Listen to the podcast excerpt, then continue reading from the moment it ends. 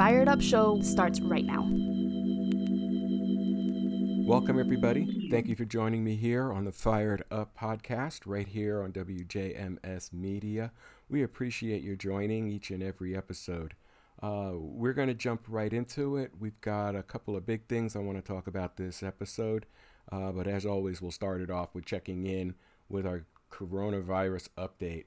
Uh, we are currently at 80 million cases roughly in the U.S. 977,000 people have unfortunately died from the disease, and 558 million people have received vaccination. Now, some uh, news headlines uh, relating to COVID. Uh, news has started to surface of yet another variant that is beginning to show up in some areas of the country. This one is an offshoot of the Omicron variant. Uh, it is designated as BA2, uh, and uh, apparently it is as rapid spreading as Omicron was in the last go round, uh, and we're still uh, in the very, very early stages of it, so we don't have a whole lot of data and statistics about infection rate and hospitalization rates and so forth but it is part of what is showing up in the hospitals in terms of patients with recorded COVID disease. So, you know, obviously that means uh, we need to keep an eye on this, and the possibility is, uh, I'd say likely, but I'm not a doctor, uh, that we will see uh, surges in various areas of the country revolving around this new BA2 variant. In other related COVID news, uh, the CDC has uh, indicated that they are uh, in favor of a fourth uh, injection of uh, vaccine or, or, basically a second booster uh, for the COVID pandemic. And they are targeting that people over 50 and with you know the usual uh, conditions uh, of concern should be very seriously considering getting uh, this updated or this fourth shot.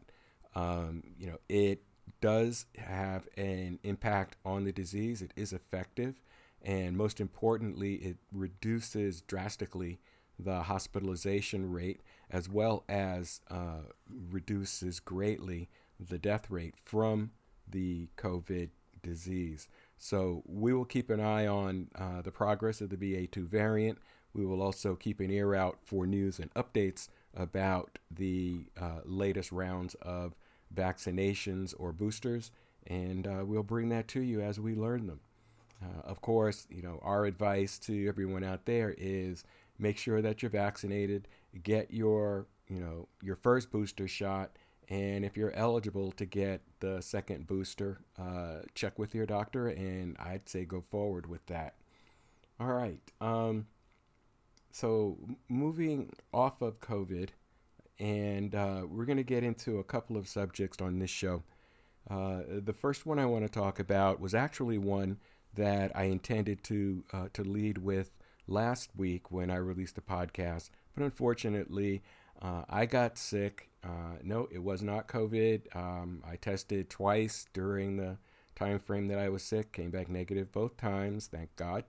And it really was just a really bad cold, but it impacted my voice uh, and just made it so that I barely could get out of bed for four or five days. But I'm back and my voice is back and we're ready to, to move forward.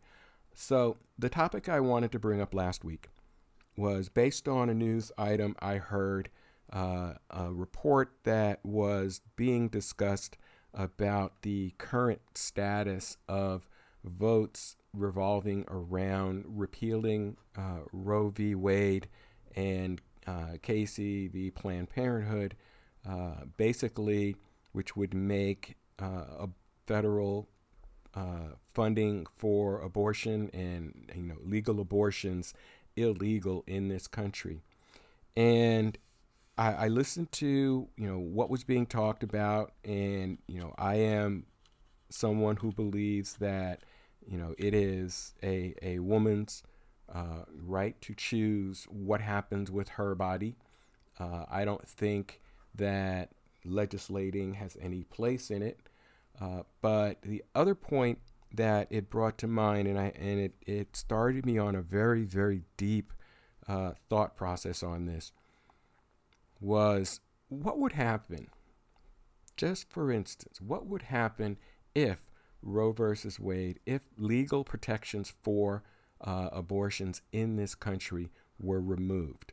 Uh, basically, if we went back to the way things were before 1973, when uh, the the Roe v. Wade decision was announced and abortions became protected uh, under the Constitution.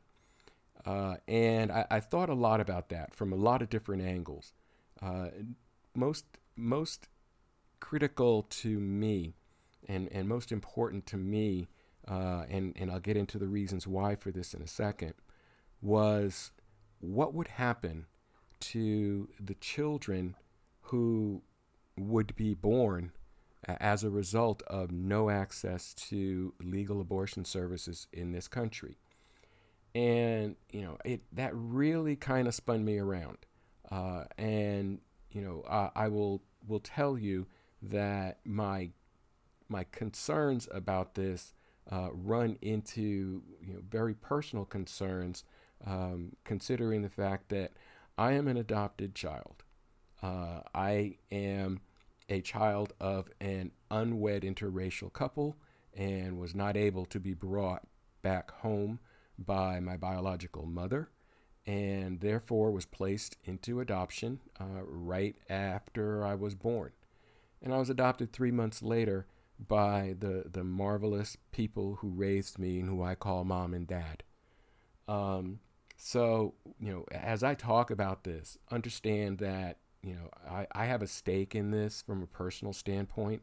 Also, keeping in mind that um, I am the father of two daughters.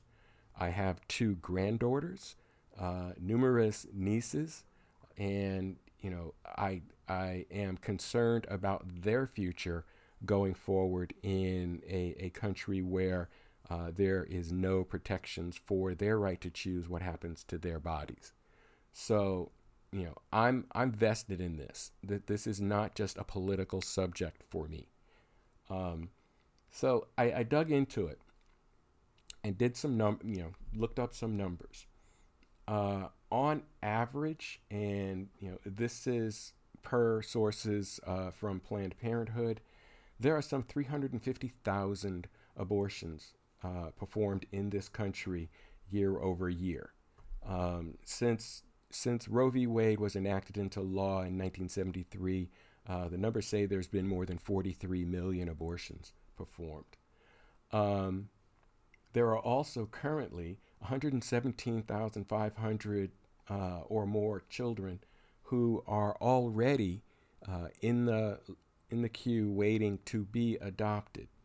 So I thought about this and asked the question if there were no abortions, and, and caveat by saying the elimination of the federal protection is not going to eliminate the practice of uh, aborting pregnancies, uh, both for, for medical reasons and medical necessity, but also for you know just personal preference reasons. Essentially, as I said, we're going to go back to the way it was uh, in pre 1973. Um, and you know that that 350,000 number if we just say you know half of them you know, half of those those uh, pregnancies that went to term uh, those children were not able to remain with their biological parents and were placed into adoption. So that's going to add another 175,000 children a year into the abort into the adoption system in this country. What's that going to mean? Well, in the United States right now, we spend 4.3 billion dollars on administration and and servicing of the adoption industry in this country. And again, that's for, you know, 100, 111 point, uh, or I'm sorry, 117.5 uh, um, thousand children per year.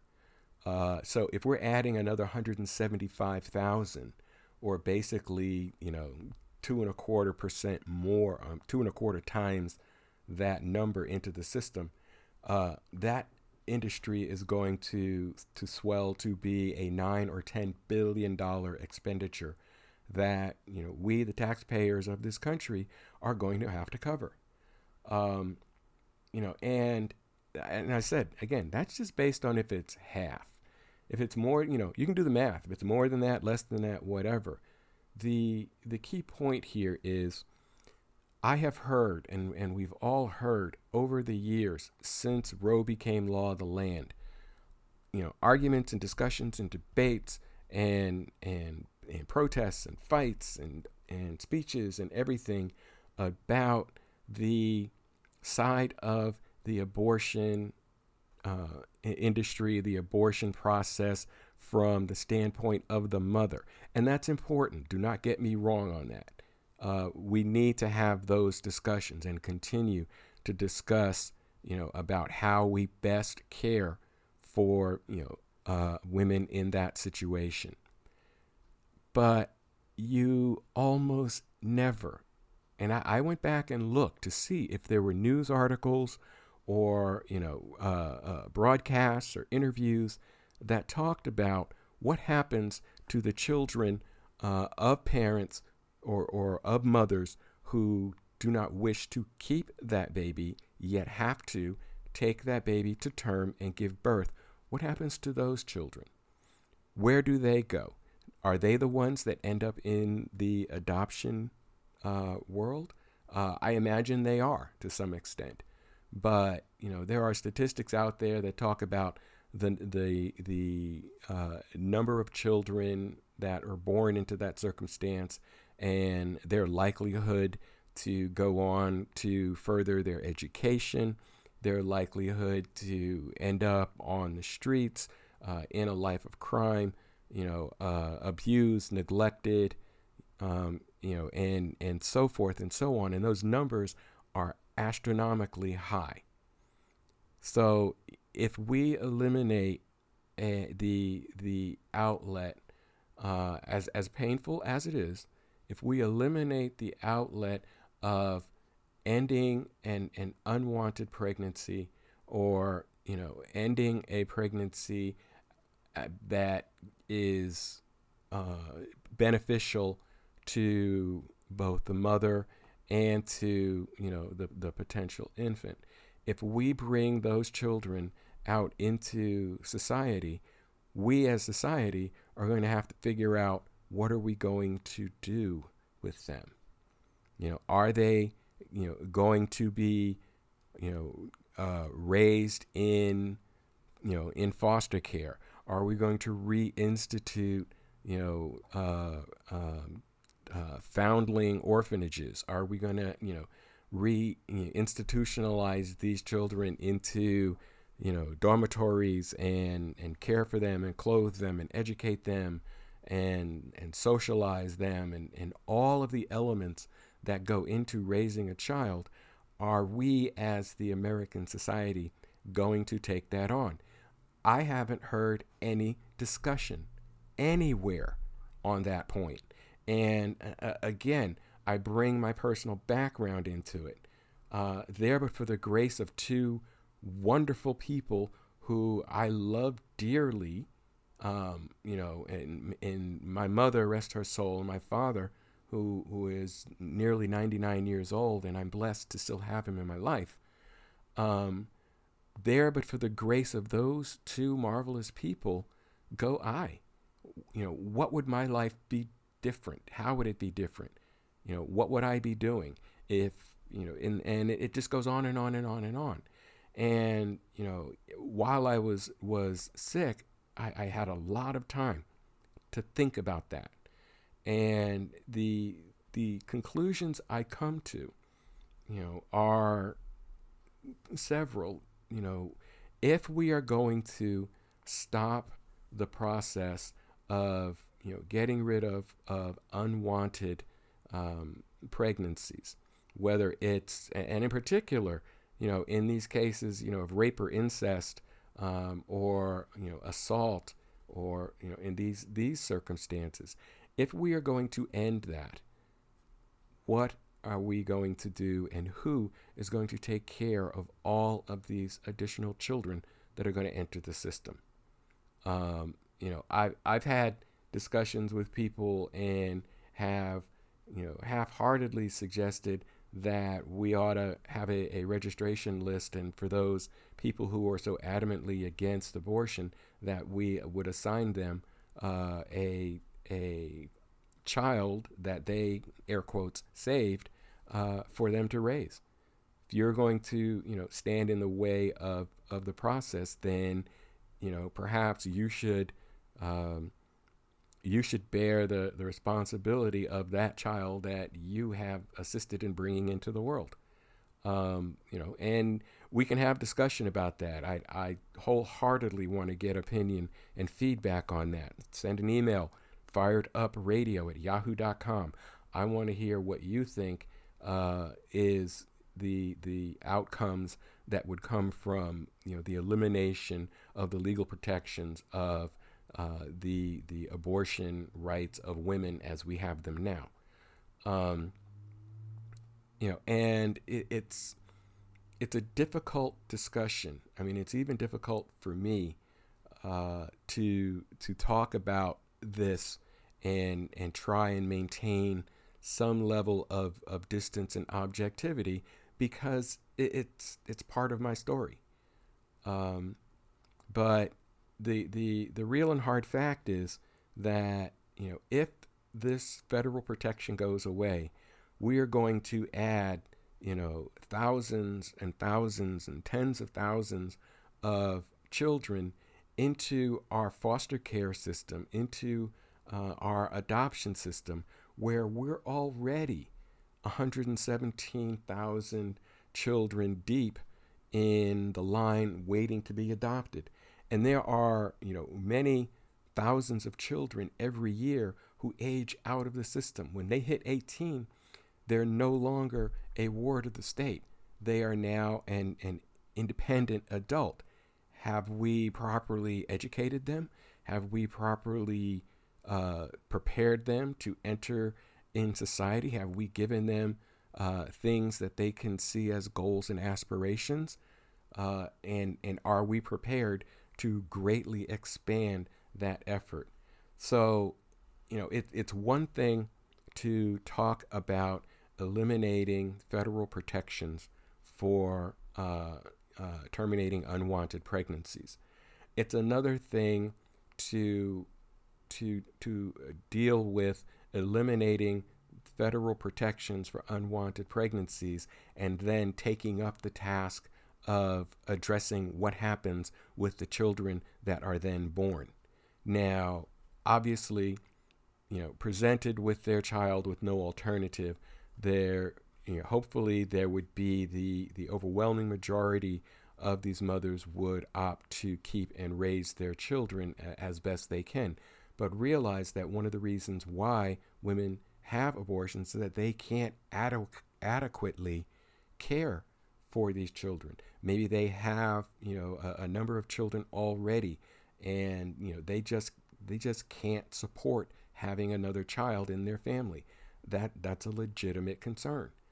But you know, if they are being forced to bring this present pregnancy to it, its completion um, by society and by the government, then at least to my way of thinking, we owe them some, we owe those children some additional care, support, and whatever else they need in order for them to to have the best life possible, uh, as as any of us would expect, and as any parent would hope, uh, who has you know brought a a son or daughter into the world.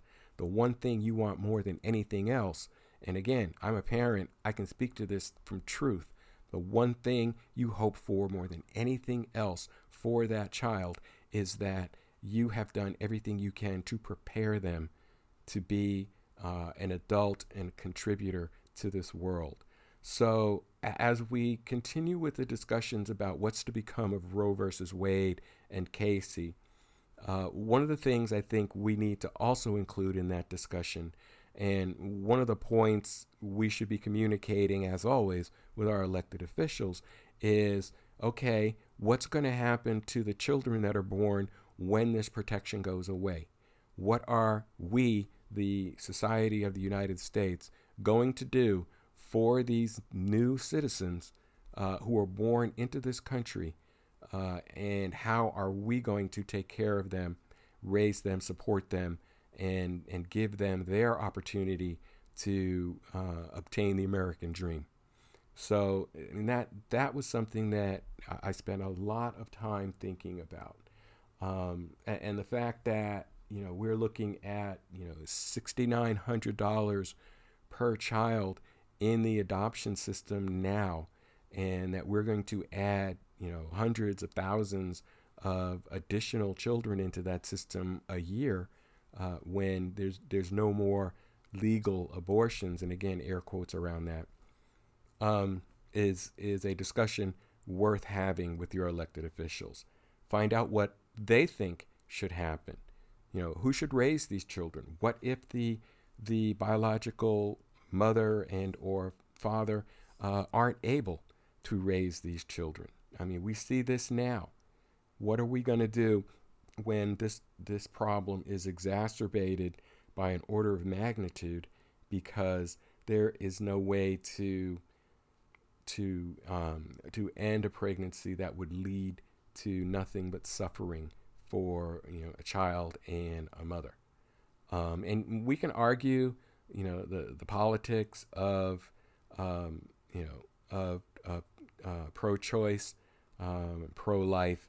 We can argue. In fact, we've been arguing that back and forth since 1973, and we will likely continue that argument.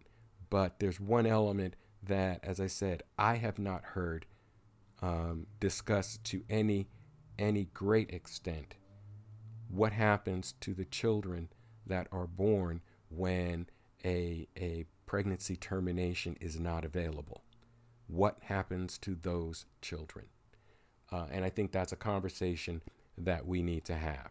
So, as I said, if you want to weigh in on your with your opinion, Send an email to the show at firedupradio at yahoo.com. I'd love to get your thoughts and your feedback uh, on both sides. You know, pro choice, pro life. I'd love to hear what you think, and particularly what you think we need to do for the children that are being born.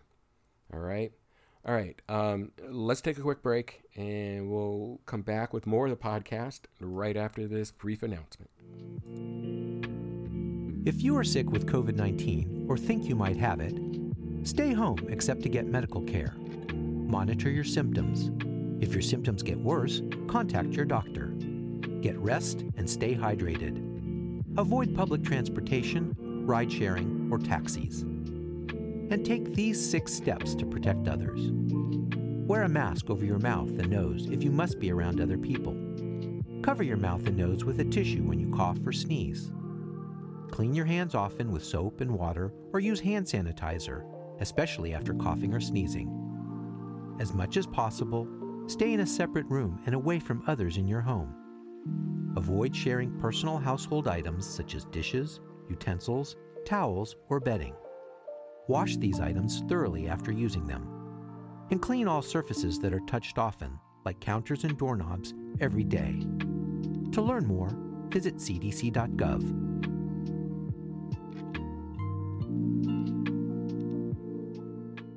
All right, we're back. So, wanted to uh, dive into the other really big news that occurred over the past, uh, actually two weeks, but came to a culmination this past week, and that was the nomination or confirmation hearings for uh, Judge Ketanji Brown Jackson, and in her bid to become the first black female to sit on the Supreme Court of the United States of America. Now, you know, uh, chills and, and tingles for all of the history uh, which that portends aside, and, and I by no means diminish the fact of the, the supremely historic nature uh, that such an appointment would mean. Um, this show is about the mechanics of our political system. And once again, in in looking at the confirmation of a potential Supreme Court justice, uh, we see how that political system uh, plays uh, in in very clear fashion. Um, if you've been listening to the accounts or you listen to the confirmation hearings uh, themselves, and I got to listen to a, a small portion of them as they occurred mostly during the day when I was at work and, and my ability to listen uh, was somewhat limited. Um, but from what I've read and from what I heard and uh, what I've seen in the media, um, I, you know, have, like so many people, uh, been unable to avoid making the comparisons to the uh, the last three nominations uh, or, or, confirmations to the court, uh, that being um, you know Justice Kavanaugh, Justice Barrett, and Justice Gorsuch. Um, you know it it is highly evident, and if you're any kind of, of a student of political um, machines and political theater um, you need go no further than to watch the Senate con- confirmation hearings of these these judges and of uh, Judge Jackson, and you come away with the sense that everything's you know is theater. Everything is is theatrics. It's all about the optics. Um, there were a lot of comparisons in the hearings for uh, for Judge uh, Jackson and comparing to the hearings for uh, for Judge Brett Kavanaugh, where you really can't compare the two. You know, forget all the obvious reasons of gender and race, but the the carriage of you know, Brett Kavanaugh in his hearing, when you contrast that with how Judge Jackson carried herself in her hearing, and even when you look at the confirmation hearings of uh, Justice Gorsuch and um, um, Justice Amy Coney Barrett, uh, you clearly see a very sharp distinction. Uh, you know, as I listened to, you know, the the segments of the hearings that I could in fact listen to, uh, invariably I heard uh, the the formula uh, that that played out as follows with, um, you know, opening statement by the senator, and and in particular for the, for the next few minutes, I'm going to be talking about the Republicans on the committee.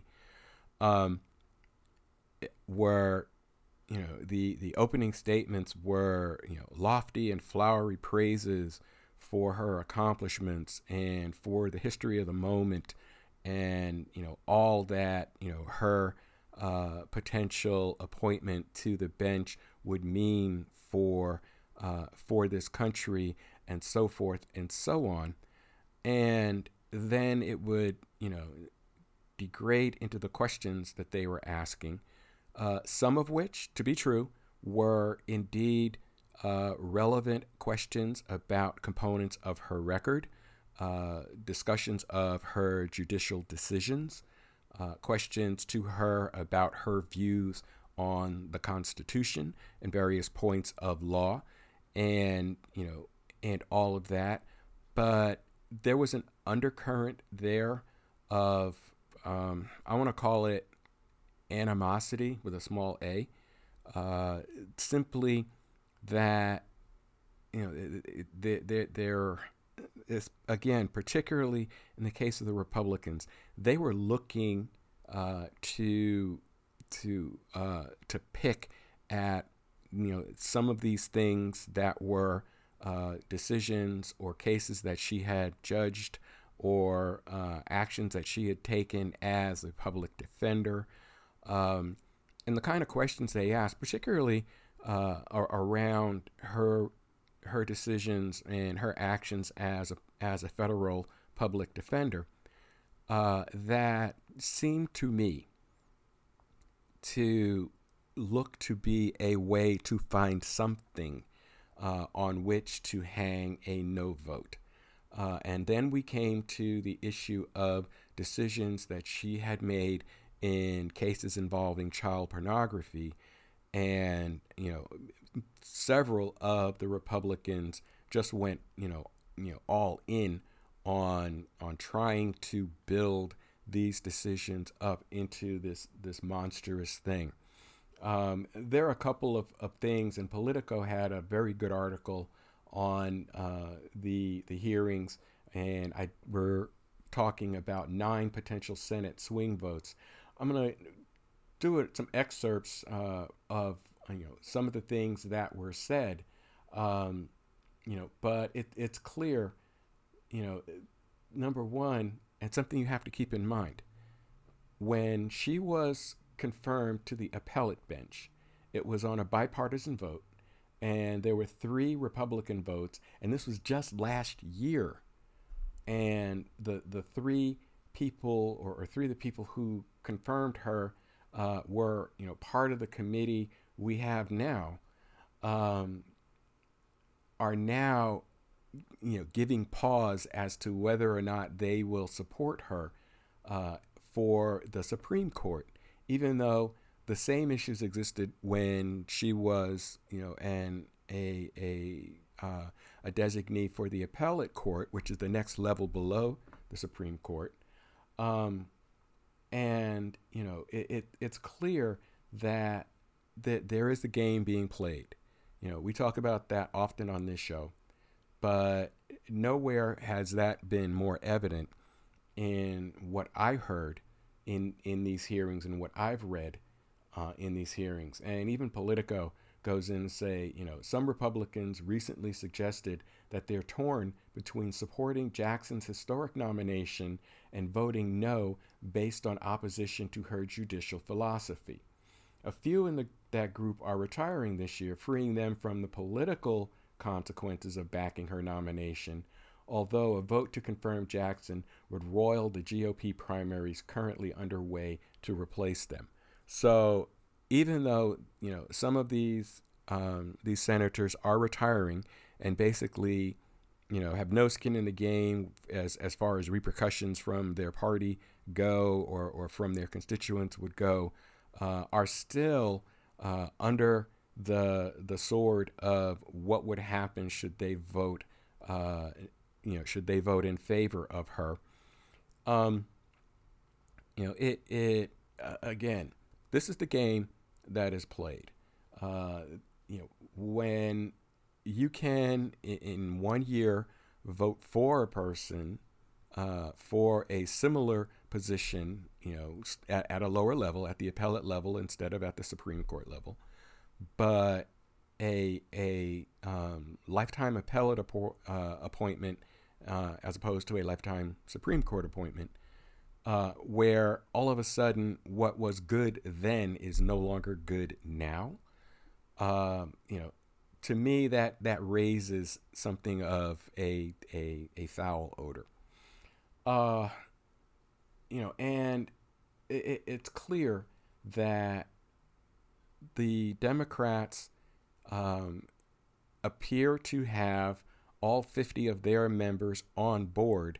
So, you know, Republican votes are not 100% necessary, but they're a guarantee in case we see something like we've seen over the last 18 months with um, you know the the Manchin Sinema effect, where you know two Democrats peel off and and leave the farm. So having some Republican supports just make sure that they can still cross that 50, 50 vote threshold in order for her to be confirmed.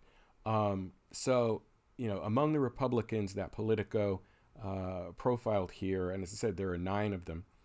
Um, Senator Linda, Lisa Murkowski uh, from Alaska one of the three GOP senators who voted to confirm Jackson to the D.C. Circuit Court of Appeals last year, making her one of the closest watched votes uh, once the nominations get to the floor. Um, Murkowski said Jackson's sentencing record on child pornography cases is, quote, worth looking into, close quote, but that she wants to understand whether or not it's a pattern before she determines its effect on her vote. Now, let's, let's dive into that for a quick second. Murkowski is saying she wants to know whether or not it's a pattern. This question was posed during the uh, the hearings, and um, Judge Jackson responded to it very clearly in that there there can be no pattern. Each of these cases is a standalone event and has to be judged on the specific merits of that case as a standalone event. It's not like you can go, "Oh, well I voted no on the last case or the last two cases or the last six cases, so I've got to vote no on this one or I've got to, you know, I've got to convict on this one." That's not how our system is supposed to work.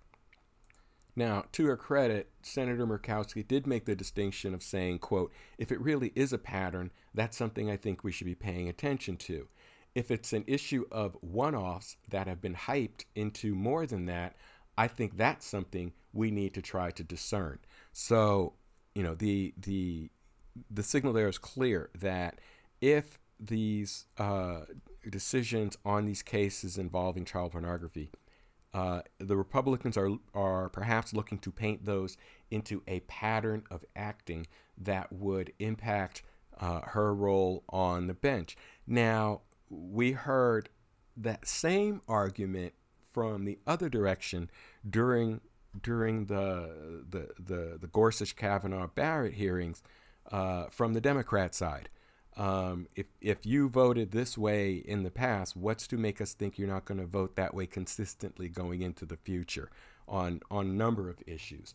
Uh, again, game played, both sides equally guilty. Um, you know, they they also talked with uh, Senator Susan Collins of Maine. Um, you know, and she's widely viewed as the most likely Republican to support Jackson's nomination to the Supreme Court. And, you know, Democrats obviously are pushing hard for her vote. She's been, she's had several calls with President Biden, uh, and, you know, and, and, you know, has, has been heavily played by the Democratic uh, administration to vote in favor. Uh, Senator Mitt Romney, uh, he criticized the idea that Jackson's sentencing record, record is disqualifying and said, quote, my heart would like to be able to vote for her confirmation, although he still may be a tough sell. Um, you know, Romney is, is playing it close to the vest. He's not revealing his cards. And he says uh, his vote will be his ultimate word on the matter. And then we come to Senator Lindsey Graham. Now, Lindsey Graham, in in my opinion, has a history and record of hypocrisy that that puts him in in the top echelon of uh, Republican senators who flip flop on the issues and, and and go back and forth depending on which way the wind's blowing. Um, Senator Graham was once viewed as one of the most likely Republicans to support the pick but while Graham supported Jackson's nomination to the D.C. Circuit last year, he instead pushed for his home state district judge, J. Michelle Childs, who was also one of Biden's uh, finalists, uh, to replace uh, retiring Justice Breyer. Since Biden announced Jackson's nomination, Graham has sent strong signals he will vote against her. So, you see the pattern here? It's okay for me to vote for you to play in that that DC district backyard. But if you're talking about coming up to, you know, to the big plantation, um, that's another matter. Um, you know, it, it's clear, and I heard some of Senator Graham's uh, questioning of Judge Jackson, and you know, he was uh, the the uh, among the toughest questioners uh, that she faced. Uh, he engaged her in tense exchanges about her sentencing record on child pornography and asked about past judicial fights, including the confirmation hearings for now Justice Brett Kavanaugh and the Democrats' filibuster of appellate court nominee Jan- uh, Janice Rogers Brown, who is also a black woman.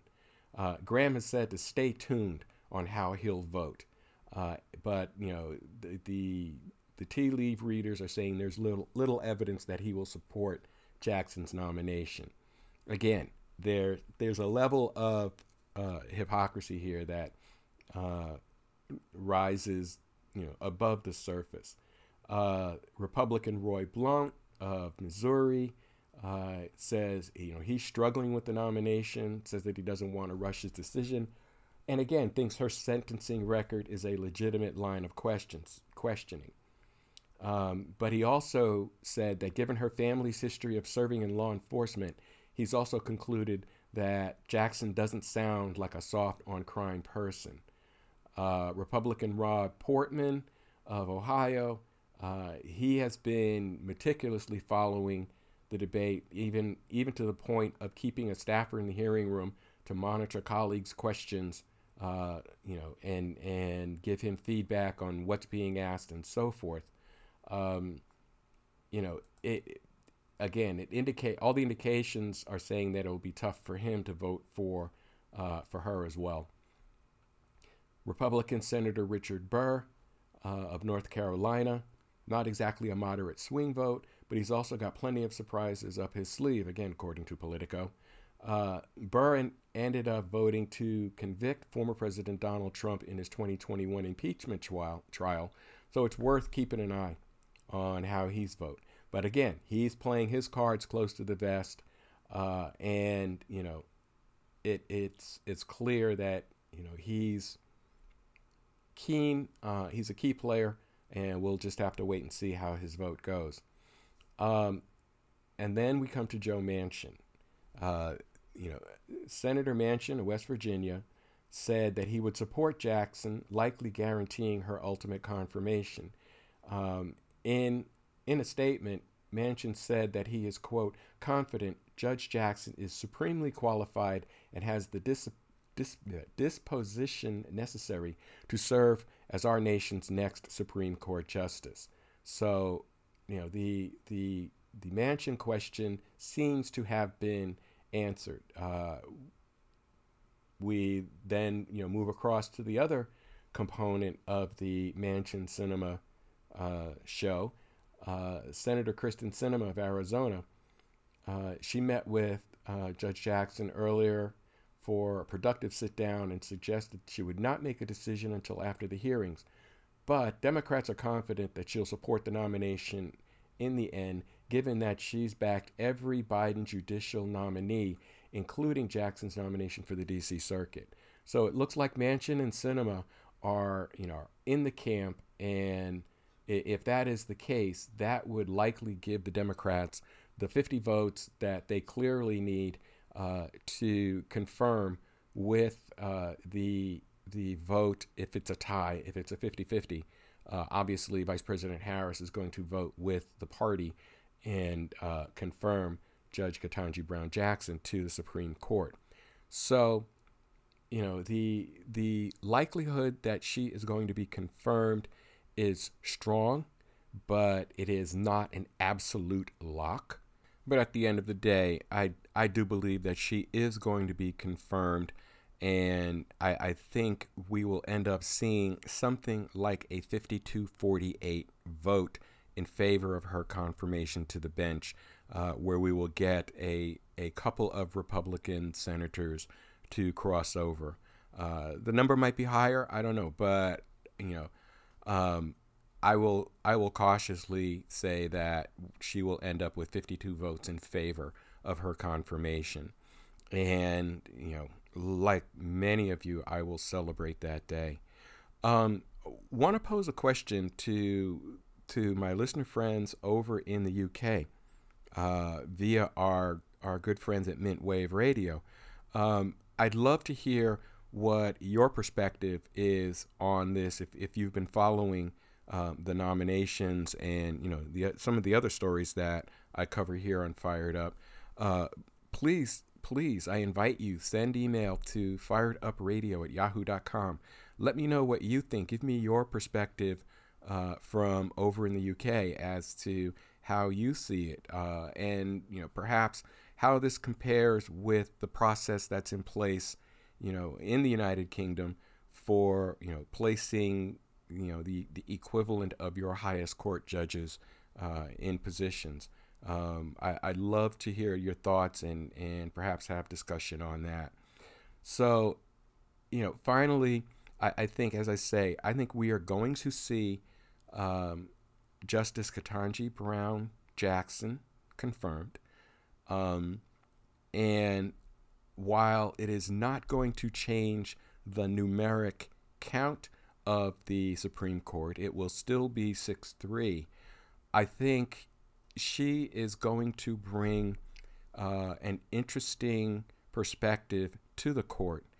Uh, and her experience, particularly her prosecutorial experience and her public defender experience, I think is going to give a a depth of of uh, you know discussion and understanding uh, from a different perspective than is typical uh, from justices that we currently have on the bench and ones that we've had in the in the recent past, with the possible exception of you know Justice Ruth Bader Ginsburg. Um, I, I look forward to to hearing her influence on the arguments and the questions and the decisions and and you know reading uh, excerpts from you know her participations in in the decisions of the court again should she be confirmed uh, I, I think it will be most interesting to see what impact she will bring to the court. I remind everyone to think that when Justice Gorsuch was uh, confirmed to the Supreme Court, uh, the conservative uh, Republican Party um, thought they had an absolute uh, champion on their side on the court, and uh, at least three of his first you know, decisions he first participated in he actually opposed against the conservative point of view. Uh, so nothing is cast in stone with how a Supreme Court justice votes uh, once they get, you know, confirmed to the post. It all depends on you know their interpretation of the Constitution, their understanding of the facts, their understanding of the case, and if they are, uh, and, and it's almost cliche to say so, but if they are true to their convictions, how they will vote on a particular case. You can't automatically assume that a, a justice appointed and confirmed in a conservative uh, uh, scenario is going to be a conservative all the time.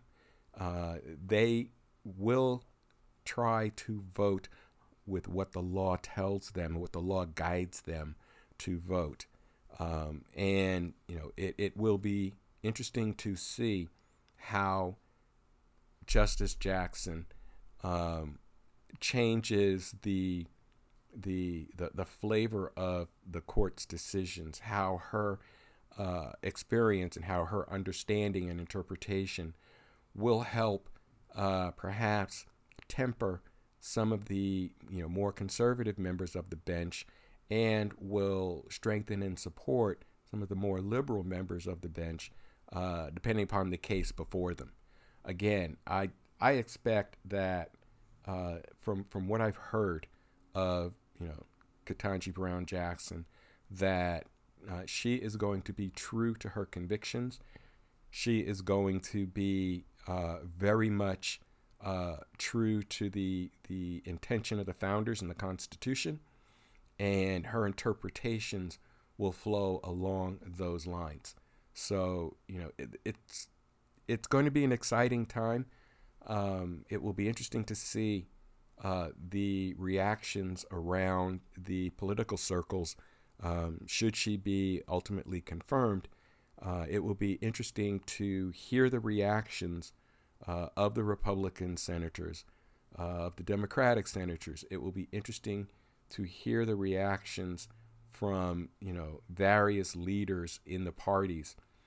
You know, it, it should be noted that uh, Minority Leader Mitch McConnell initially praising Judge Jackson on her record, on her accomplishments, on her abilities, uh, has flipped 180 degrees and is now uh, one of the cheerleaders leading this um, this anti-Jackson rant revolving around her decisions in child pornography and and so forth that you know he has turned 180 degrees at least in his public pronouncements about um, Judge Ketanji Brown Jackson. So, you know what what is your perspective on it out there? What do you think? Um, should she be confirmed as a justice, as an associate justice of the Supreme Court of the United States? Uh, what do you think that means? What what is that going to to herald? Um, is it going to have a a large impact on the court? Um, you know, I, I I don't anticipate that you know the the court is overnight going to change its stripes from a predominantly conservative leaning to a a progressive uh, uh, centrist court. However, you know, she may be that compelling argument that helps move that needle more toward uh, that that progressive centrist uh, mindset that we've seen in the Supreme Court, you know, uh, going back, you know, over the past, you know, 20, 30 years. So remains to be seen. But in either event, we are we are seeing another moment in history uh, we will actually uh, end up with some pretty interesting demographics on the court as well. Uh, we're going to have four women. Uh, we're going to have three uh, ethnic minorities between just Judge Jackson, should become Justice Jackson, uh, Justice Sotomayor, and Justice Thomas. Um, and, you know, it, it's going to be some interesting dynamics at play uh, in the Supreme Court going forward. So uh, let's keep our fingers crossed. Uh, we send good thoughts to Judge Ketanji Brown Jackson. Hopefully, we get to change that to Justice Ketanji Brown Jackson. Uh, I think that her appointment and confirmation to the court uh, is going to be nothing but a positive element, even in a conservative court. her voice uh, will you know carry some weight, uh, more weight than others, depending on the case. Uh, just as we've seen with Gorsuch, uh, even Kavanaugh has surprised us from time to time. So you know nothing is nothing is cast in stone. We will see how it goes. All right, we'll uh, we'll wrap it up there.